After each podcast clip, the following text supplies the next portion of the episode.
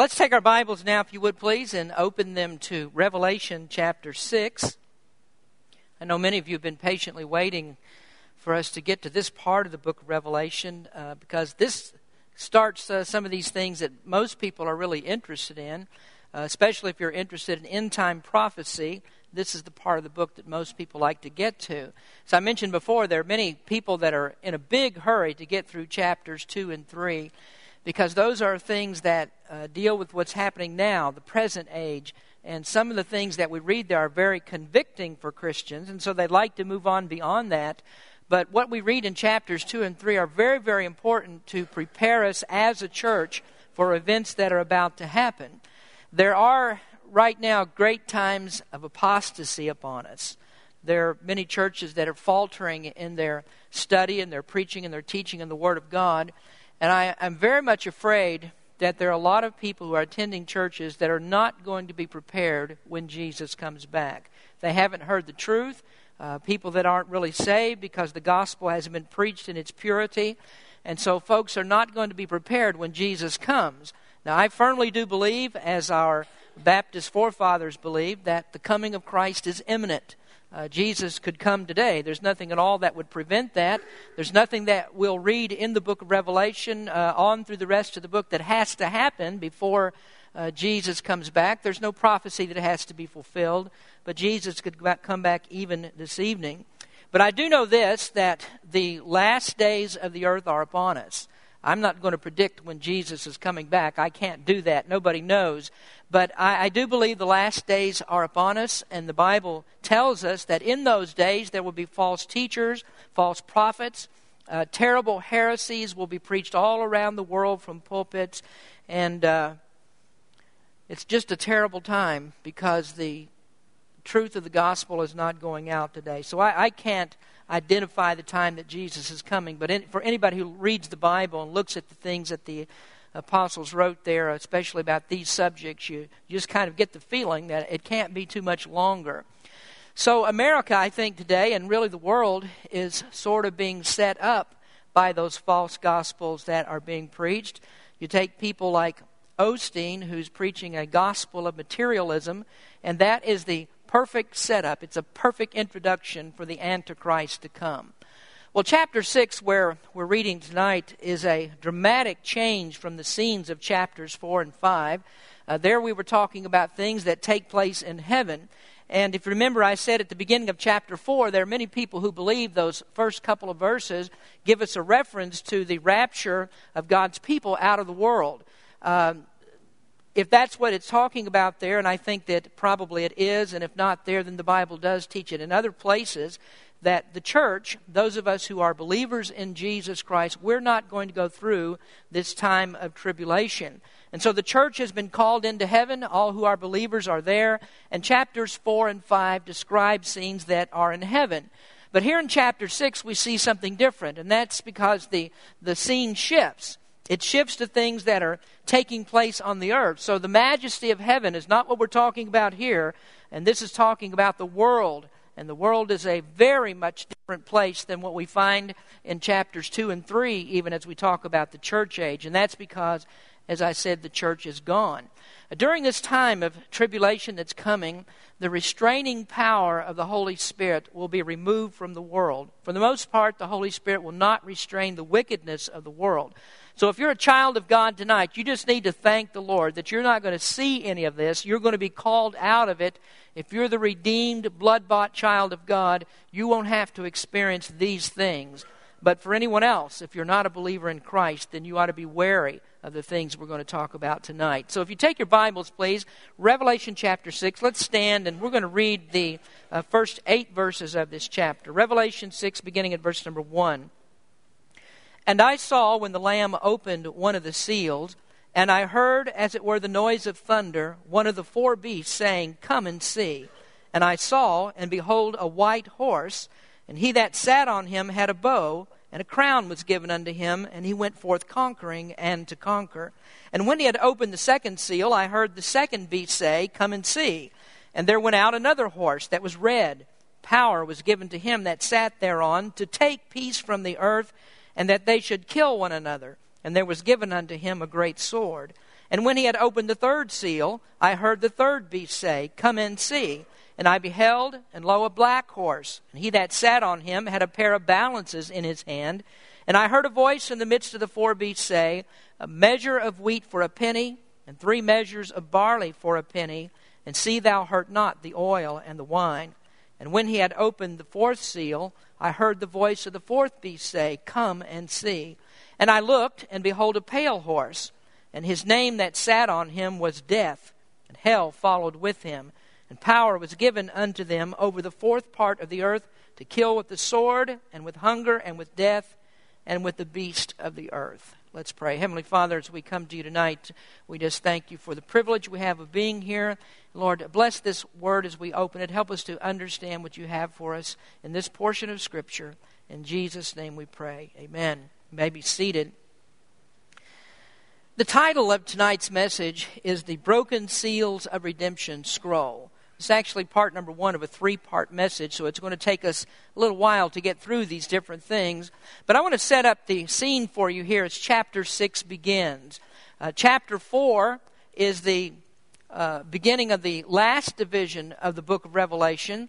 Uh, from our outline in Revelation chapter 1, verse 19, you remember that John was supposed to write the things that he saw, the things which are, and things which shall be hereafter. We take a futuristic view of Revelation, and so the things that we're reading about right now in this third section are all prophetic. None of these things that we're reading about has already taken place, but these are a look into the future, and it's a view of what the world would be like after Jesus comes again. And the view that we have is not a pretty one. And after we go through tonight's message, there's going to be several weeks of bad things that I have to reveal. Chapter 6 begins with the opening of Redemption Scroll. It's what I was talking about last week, that scroll that was in the Father's hand. And this chapter begins the opening of that scroll. Since the fall of man in, in um, a garden, uh, Adam in the Garden of Eden, uh, Satan has usurped the authority of God upon the earth, and the fall of man brought a horrible curse upon all mankind. And what we're reading here in Redemption Scroll, the scroll that's unopened by Jesus, or opened, I should say, by Jesus, is the story of redemption. And it's the story of how God has placed all authority into the hands of His Son, Jesus Christ, to reclaim, to win back, to take this earth back, the forfeited inheritance that we lost when Adam sinned. So, this is the opening of God's book. And this book, as I have described it before, is a scroll. Each section of the book is marked off with a seal, and sections can't be read until each seal is broken. So, what we're reading here is God's title deed to the earth. No one is worthy to open this scroll except the Lamb of God who is slain from the foundation of the world. And so it's Jesus who takes the scroll out of the Father's hand. He alone has the authority and has all power to implement this plan, God's plan of the earth's reclamation. Now, in each of these seals that are broken, there's a judgment that's poured out on the earth. This evening, we're going to look at the first four seals. And most of you have probably heard of these. You may, you may not know very much about them, but you have at least heard about this. Commonly, it's called the four horsemen of the apocalypse. And each one of these horsemen corresponds to a seal that's broken off of this scroll. So let's talk about that uh, tonight. Uh, verse number one says, And I saw when the Lamb opened one of the seals, and I heard as it were the noise of thunder, one of the four beasts saying, Come and see. And I saw, and behold, a white horse, and he that sat on him had a bow, and a crown was given unto him, and he went forth conquering and to conquer. Now, the Lamb of God opens this very first seal, and as soon as he opens it, there's this tumultuous, thundering noise in heaven. One of the cherubim speaks out, and he says, Come and see. Now, I need to explain what the cherubim is saying there because it looks like that the cherubim is speaking to John and he's saying to him, Come and see what's about to happen. But really, that construction is wrong. What we should look at this as being interpreted as the rider on the horse is the one who's being called. And so, what's being said here actually in these different places where it says, Come and see, that would read, Proceed, come, ride forth. And so this is the cherub that's calling that rider on the horse to come out and to ride that horse across the stage of earth. So the first rider that comes out and the first judgment that's pronounced upon the earth is the one of the white horse. And this is a judgment that uh, stands, or it stands for political judgment. This is a political judgment that's being poured out. So here we see a rider that comes out on a majestic white horse, and he comes with a bow and a crown, and he comes forth as a conqueror. Now that tells us that this rider is a victor. He's a person who has power and his stature. He has an image here of a what we would think like a white knight in shining armor. And here is a person that looks like that everybody can have confidence in because he rides in on this horse, this great white steed with all acclaim and authority. Now, the white horse here harkens back to the image of days gone by when there were conquerors who sat on the best white horses that could be found. And the picture that we get from this is of strength and, and of, of beauty, the beauty of the horse itself. And the rider that rides on that horse is, is a picture of goodness and deliverance. Something good is about to happen. And that is exactly what this rider is trying to portray. Many have compared the rider here in the rider of this horse, the white horse in Revelation chapter 6, to the rider that we see in Revelation chapter 19. And in that chapter, we definitely know who the rider of that horse is because that's none other than the Lord Jesus Christ. He comes in at the end of these calamities. He doesn't come in riding at the beginning, but he comes at the end. That's after all the disasters have been poured out. And then Jesus comes to deal that death blow to Satan and all of his enemies. What comes before here is a different writer, and uh, the, the Son of God is actually the one who's directing all of these judgments that takes place with the opening of these seals.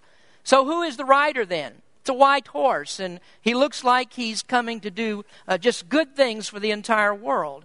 He does come forth as a conqueror, and we see here he has power and authority. And so, again, he does look like the one who's sent to be the world's Savior. But this is not the Christ. This is actually the Antichrist. He's an imitator, he's a deceiver, and he appears as one who can unite the world and to bring peace and simply make the world a better place. But the Antichrist is actually the puppet of Satan.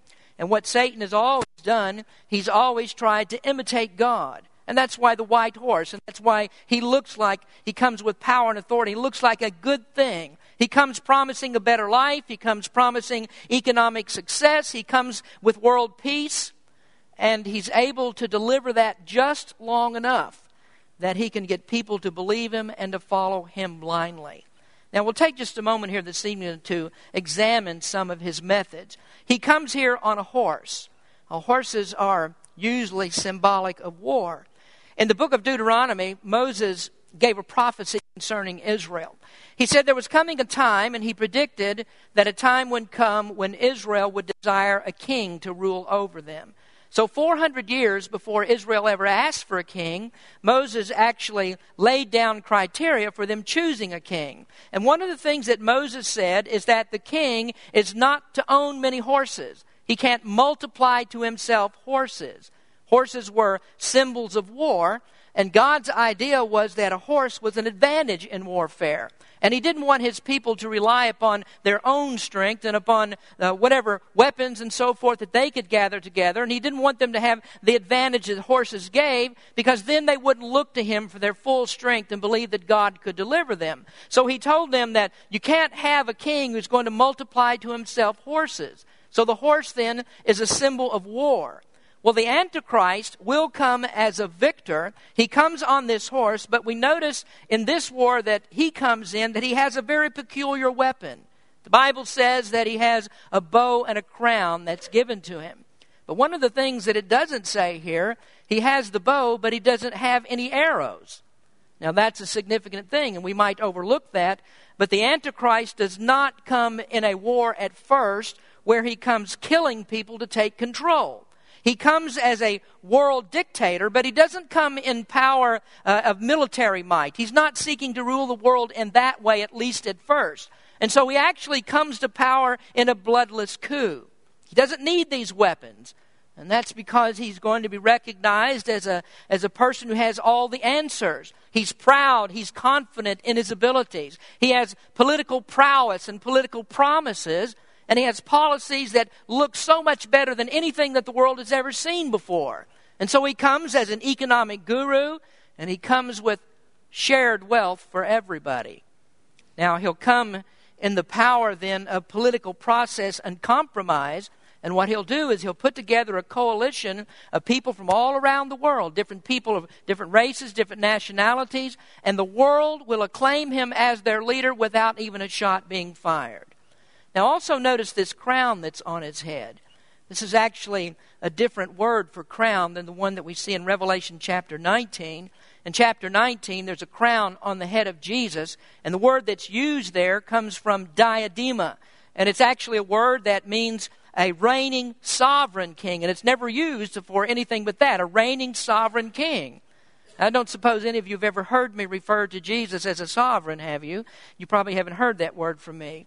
But this word here in Revelation 6, 6, verse number 2, this is a different word. This is the word Stephanos. It's not a reigning crown as a sovereign, but rather this is a wreath like you'd give to a winner at the Olympic Games. And so this is a crown that's placed on his head by men. And how gladly that men will do this. I mean, he'll come, he'll proclaim peace, and the world, believe it or not, for a short period of time, will see great peace. In fact, the Antichrist is so good at what he does that he's able to forge both religious and political alliances. Now, when we get further into the book of Revelation, we're going to talk about how the Roman Catholic Church figures into this. Because in the beginning, the Roman Church, Roman Catholic Church, will play a very important part in helping the Antichrist to come to power or to achieve his power over the world. And what they'll help him do is unite all of the religions of the world, including the Jewish religion. And so, for the first time in all the world's history, what we'll see then is peace made between Arabs and Jews. The whole world will lend its support to this, to the Jews. And so the Jews will then begin to reconstruct their temple in Jerusalem. Now, right now, as most of you know, there is a mosque that stands on the Temple Mount, and many people believe that that's the main thing that keeps the temple from being built there, that that's the obstruction. Uh, you have this Jewish mosque that's there, and as Brother Gary uh, could attest to it, that going up on the Temple Mount is not such a simple thing. It's, it's, it is so more now than it has been in the past. But uh, the Jews are not allowed to go up there right now. And so people think that that's the thing that keeps uh, the temple from being built. I have a picture of that, don't we? Yeah, this is the Dome of the Rock, is what it's called. This sits on the Temple Mount. And as I said, many people think that that's what's uh, obstructing the, uh, the uh, reconstruction of the temple. But on the other hand, the Temple Mount was actually much larger than what we see today. And in this next slide, you see an area uh, to the, so the northern side of that, of that uh, mosque there. And this is a place where some people believe that the temple could have actually stood. And so the mosque that's there may not prevent the rebuilding of the temple, but the Jews, even right now, are assembling all the materials that they need to make this a reality. Uh, one of the places that we visited, if you'll give me this next slide, here's the sign for the place. It's called Treasures of the Temple.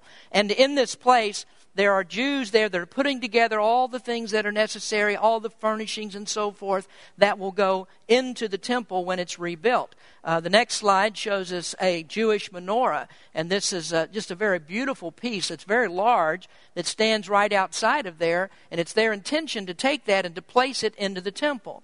Now, one of the questions that uh, I ask our teacher that was teaching us there. I said, how, how are they going to do this in such a short period of time? I mean, we're talking about actually uh, the tri- tribulation period is seven and a half years, but there's only going to be about three and a half years to get this temple constructed and get it up and for the worship to begin there. So I said, well, how's that possible? I mean, how could they put such an ornate building together so easily? And he explained that they're right now putting all the pieces of the building together. And so they have warehouses where these things are housed, and they can take this temple and they can put it together like an erector set, and they can have that thing up there in no time at all. Well, the Antichrist is actually going to make all of that happen. And when they do, the Jews will begin to reinstitute their animal sacrifices. And so the, the Antichrist will forge a a peace between all parties. He'll align the world religiously and politically, and there will be peace for a while. And the Jewish people will believe, well, they're ready for the reemergence of their, of their kingdom that they once had. And so the Jews then will enjoy a peace that they've not enjoyed in their entire history. But there's three and a half years of peace here, and that peace is going to be shattered because the Antichrist is a deceiver. See, he's not interested in their welfare, not the Jewish welfare. He's not interested in the welfare of the world. He's not interested in religion. He's interested in political power, and he's interested in the politics of power. So, what happens then? Well, the peace is shattered. Now, make this note before we go on that this is the fractured peace of politics. Now, let me warn you about something. There is no political Savior. There is no lasting peace on the earth. And when we start talking about peace on earth right now, all of that is nothing but smoke and mirrors because there will be no peace. And so the Antichrist, and he's finally going to reveal his true colors, he had an agenda all along. In Matthew chapter 24, Jesus talks about this, and he calls the Antichrist the abomination of desolation. And these things were actually prophesied way back in the time of Daniel. And there is a threefold fulfillment to Daniel's prophecy when he speaks about the abomination of desolation. You see, the temple has been desecrated before. Back about 100, between 100 and 200 years before Christ came, there was a, a man by the name of Antiochus Epiphanes. And he went into the temple of God. He erected a pagan altar there. He uh, sacrificed a sow upon the altar in the temple, and there he desecrated that temple. And then, as you know, the Roman general Titus in 70 AD, he destroyed that temple that was there at the time of Jesus and the apostles. And so, uh, the Antichrist has the same kind of thing in mind because you know what he's going to do? He is also going to desecrate this temple that the Jews are about to build. If, and if you'll read in 2 Thessalonians chapter 2, let me just uh, read it to you now. Let no man deceive you by any means, for that day shall not come except there come a falling away first, and that man of sin be revealed, the son of perdition, who opposeth and exalteth himself above all that is called God or that is worshipped now listen, so that he as God sitteth in the temple of God, showing himself that he is God. Now that's what the Antichrist is going to do. This temple will be built, but then the Antichrist will go into that temple and sit there and show himself to be God. Now that's exactly the way that Satan works. He's never been anything but an imitator. And this Antichrist, as smooth and savvy as he might be, he is not the real thing. So beware when anybody ever comes along and say, peace, peace, when there is no peace. And then we ought to beware of people who promise us health, wealth, and prosperity, and promise a chicken in every pot and health care for everybody. Beware of people who will surrender our nation for what they call the good of the world. Now, the first judgment that comes here is political judgment. And I'll also say this that woe to Christians who may, in fact, help usher in the Antichrist because they believe that the politics of our economy is more important than God's word and our morality. And so that tells us, I think, that the Antichrist might very well be here today. We don't know who he is. We can't put our finger on that, but we do know this Jesus is coming back. When he does, he'll pull all the Christians out of the world, and immediately these things will start to take place. Now, I think it's interesting that the rapture of Christians will probably cause an economic collapse in the world. I mean, we'll be gone from our jobs. Uh, people that have been trained to do certain things are not going to be here anymore. People won't know what's happening, and there'll be all kinds of chaos when, when God's people are taken out. Until this man comes along and he swaggers in and he says, I know exactly what to do. I'll take charge. I can get us out of this mess. And people believe him.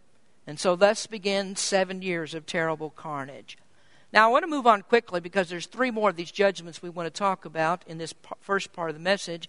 And I'll have more to say about the Antichrist as we go through here, and then, of course, much more to say as we go on in the book of Revelation. But then we have a, a second horse that comes out here, and this is the red horse. And this one represents military judgment.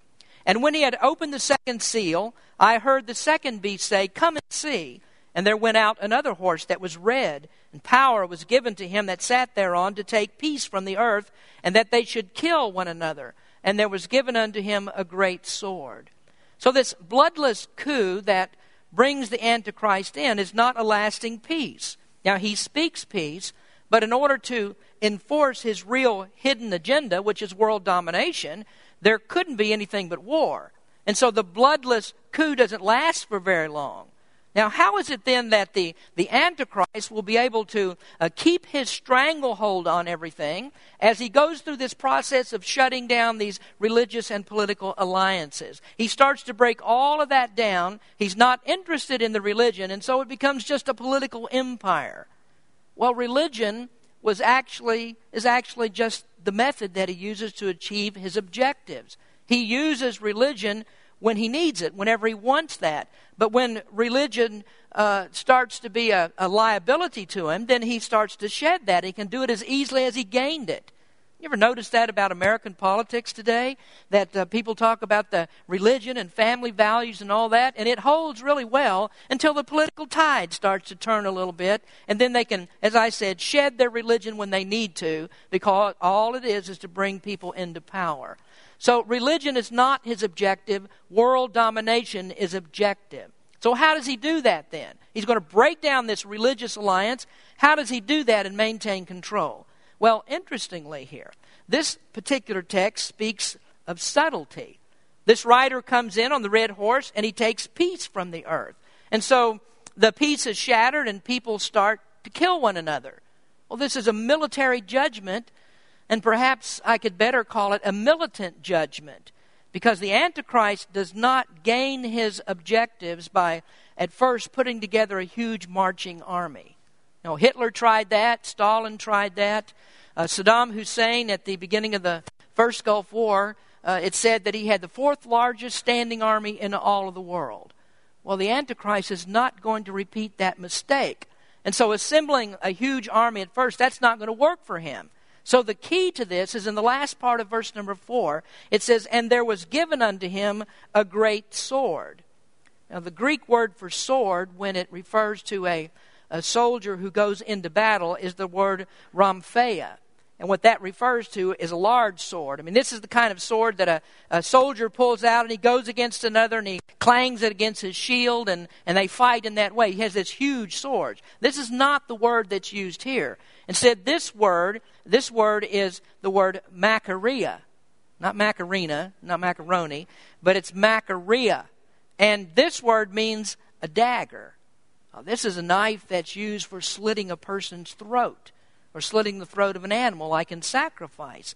Now the idea here then is this not this is not battlefield type of warfare, but this is actually like secretive terrorism. This is a person who slips into the night when uh, uh, his enemy is sleeping, he cuts his throat. This is class warfare. It's where we're talking about uh, one class fighting against another class, Americans against Americans, and Spanish against Spanish, and whites against black, and vice versa, Latino, Latinos against Latinos. I mean, this is the kind of, of fighting that we're talking about. And you know, it's really scary when you start to think about this because there's not really much concern in America today that somebody's going to come over here with ships and tanks and land on our soil, and uh, with huge armies, they're going to overrun us. We're not really worried about that. But you know what we're all scared of? The terrorist, the sneak attack, somebody that we don't know. Just like in September 11, 2001. That's the thing that we're afraid of today, and that is exactly the kind of warfare that the Antichrist is going to use. So, I'll tell you this again, too. Beware of leaders who want to negotiate and cavort with terrorists. Because the Antichrist is going to take all of his political enemies, or kill all of his political enemies, I should say, in covert operations. And so he'll use a dagger, not a bazooka.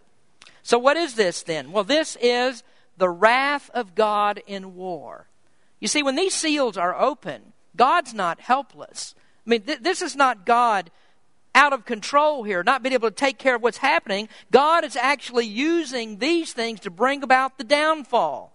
So it's Christ is the one who opens the seals. He's the one who lets the calamity out. And his purpose is ultimately fulfilled in every one of these steps. So we ought not to make any mistake about this. The Bible does not call this the day of the devil, it calls it the day of the Lord because he's the one who's in control. But then we see a third horse that comes, and the third horse is the black horse, and this represents economic judgment. Verse 5 And when he had opened the third seal, I heard the third beast say, Come and see. And I beheld, and lo, a black horse, and he that sat on him had a pair of balances in his hand. And I heard a voice in the midst of the four beasts say, A measure of wheat for a penny, and three measures of barley for a penny, and see thou hurt not the oil and the wine. Well, the Antichrist came in lauding himself as an economic savior. He comes in with policies that, for a while, do reap great benefits, great economic benefits. But the bloodless coup, as I said, doesn't last. Now, when the when uh, the Antichrist comes in, it's not that he came in with no hope.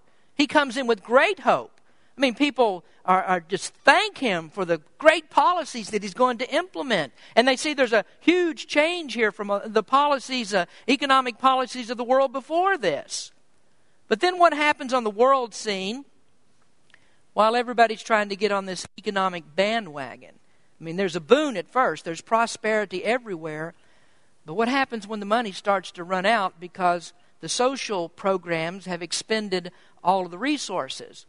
And then what happens when the Antichrist, in his attempts to quell all of the uprisings and people who would try to d- depose him, and he starts to put money into military operations in order to maintain his control? Well, things and resources start to drain off, and so the economic guru becomes an economic failure. And so what happens then is that the world is plunged into, into a worldwide famine. So we see this writer coming, and he has a pair of balances in his hands. And when it talks here about the cost of goods in those verses, the idea that's portrayed here is that a man will be able to earn only enough to feed himself. And he has to take that money that, it, that whatever he has to feed himself, and he has to stretch that to feed the entire family. And so starvation and deprivation, I mean, like we see in Sudan and Ethiopia today, that's going to be common over the entire world. But notice here what he says in the end of verse 6. He says, See thou hurt not the oil and the wine. Scholars are divided about what that means, but it seems to indicate that the oil and the wine represents what can be had only by the very rich. And so, as poverty and famine and starvation become rampant over the entire world, then you have this wider division that comes between the haves and the have nots. And so the middle class begins to shrink. So then you only have two classes you have the very rich and you have the extremely poor. Well, the rich go on. They can continue to, to buy just like they always did. And most likely they're able to do that because they have the favor of the Antichrist. They're the ones that help him to maintain his power. But those that are very poor, the other half or the majority of the world ends up in starvation. So, what's the judgment here? Well, the world goes from feast to famine. The very things that the uh, Antichrist promised at the beginning that made him so attractive, the peace and the prosperity, all of that's gone. And so now there's nothing but starvation. And what that does, it actually increases the Antichrist's control. And that's because there's no one who has the strength, there's no money, there's no organization, there's no willpower to resist him. But these hardships aren't over. There are more seals to come. Now, we only have time to deal with one more tonight, and this is the fourth horseman of the apocalypse, and his horse is the pale horse. And we call this welfare judgment. And I mean by that judgment on the health of people. In verse number seven, it says, And when he had opened the fourth seal, I heard the voice of the fourth beast say, Come and see.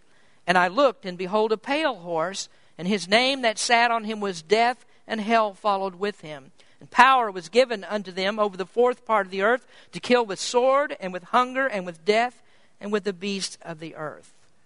It's interesting that the four horsemen attacked the very things that are most popular in religion and in politics today. They attack health, wealth, and prosperity. Well, the fourth horse that comes is the pale horse. Now, the word pale here is actually uh, the Greek word chloros, and what it means is green. It's a very ghastly green. And there's some commentators, commentators who, who liken this to the color of leprosy in the Old Testament. I remember uh, years ago when I was in college, I had an anatomy class. And uh, we went to the University of Kentucky Medical Center, and there we were put into a room where we were going to do dissection on cadavers. And in this room, I, I can remember walking in there with the smell of formaldehyde and looking at all those dead bodies. I mean, there were hundreds of these dead bodies in there, and, and it was just a very sickening smell and a very ghastly color. Now, that's what this means right here. It's the look and the scent of death. So the wars and the famine are sufficiently widespread across the whole world that one fourth of the world's population dies. Now, the world's population today is about 6.7 billion people. If one fourth of everyone died, that'd be about one and two thirds billions of people that would die. You know, when we think about hunger and we think about starvation, we think, well, that's way off in some other part of the world. I mean, we're talking about India here, we're talking about Africa and China, third world nations somewhere else. Those are the people that starve. Well, if America is around at this time, there'll also be starvation right here. It'll come to America as well. And when you think about one fourth of the world's population that dies with war and famine, what are they going to do with all those dead bodies? Where are the resources to, to bury them properly? Well, there won't be any. So, most likely, what they'll do is they'll begin to burn dead bodies or push them over into mass graves. And what happens then when they do that? Well, the in- inevitable result of that is worldwide disease. So, what comes with the fourth horse? It's death from disease. This is the judgment on the health of the world. Now, I don't like to spend an entire message talking about bad things and unpleasant thoughts, but this eighth verse ends with an unpleasant thought. I mean, there's really nothing that we can take hope in here. Death is personified as this pale rider, and he comes to kill with the sword, with hunger, and with death. And then there's another interesting piece to it. It says, and with the beast of the earth. Now, some people believe that these beasts will be wild animals. And normally, these wild animals would be in their natural habitats. But because of the famine, and because the earth has been so ravaged by war, starvation, that people are eating just about anything that they can get their hands on. And so this also causes deprivation in the animal kingdom as well. And so what these wild animals do, they begin to range outside of their natural habitats and they go into people's neighborhoods and they begin to devour people in that way. So, uh, in those days, you don't want to go hiking in Annandale with all those mountain lions out there because you won't come back. But there might be something else in this as well, and that is these beasts might be something as small as a rat. Know, rats have been responsible for killing millions upon millions of the world's population. Back in the uh, in the uh, Dark Ages, the bubonic plague killed, in Europe, killed one third of Europe's population, and that was carried by rats. Just recently, I read a story about uh, rats that had crawled into a baby's crib and ate it, killed it. So, with all these dead bodies that are around, it's possible that rats will multiply so that when you step outside of your house, you're going to have a hard time not stepping on one. And you're going to have to be very careful I say you, that's generic. Uh, people will have to be very careful because when they go to bed at night, it's likely that things like rats will crawl into the beds and eat people's faces off, chew their noses off, and things like that. Rats get hungry too. They've got to eat. And so it's very it can be very likely this is what will happen. So we really can't imagine how horrible that it will be. But perhaps we shouldn't end there. Now there are more seals that are to be opened and there's more calamity that will come. But let's don't end on that thought. Uh, hopefully, you can take what everybody here in the room tonight, you can take what I've said as informational only, because you're not going to have to worry about being there. As I said, you'll be taken out of the world. You don't have to live in this kind of time. In fact, you can find yourself in chapters 4 and 5. And you can find yourself in the safety of heaven watching what goes on in the earth rather than being a part of that. And the Bible says that the only thing that a person needs to do to avoid this terrible time is to trust Jesus. And I would encourage people to do this right now. And I say that because it just kind of seems that there are so many coincidental things that are happening in the world today to make us believe that the coming of Christ would be much further away. The scripture says, Behold, now is the accepted time, now is the day of salvation. Trust Him now, and you'll never have to worry about this. Let's pray. Heavenly Father, we thank you that we do know Jesus Christ.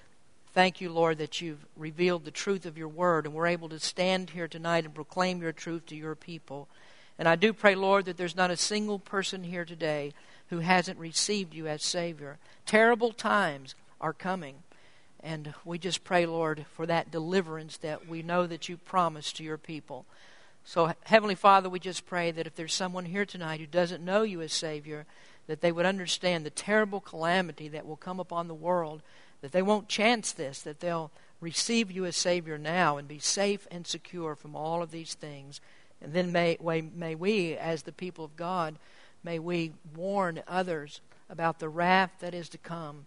And then we pray, Lord, that you would deliver people through our word. Bless this invitation tonight, and we give you the praise in Jesus' name. Amen. Let's please stand.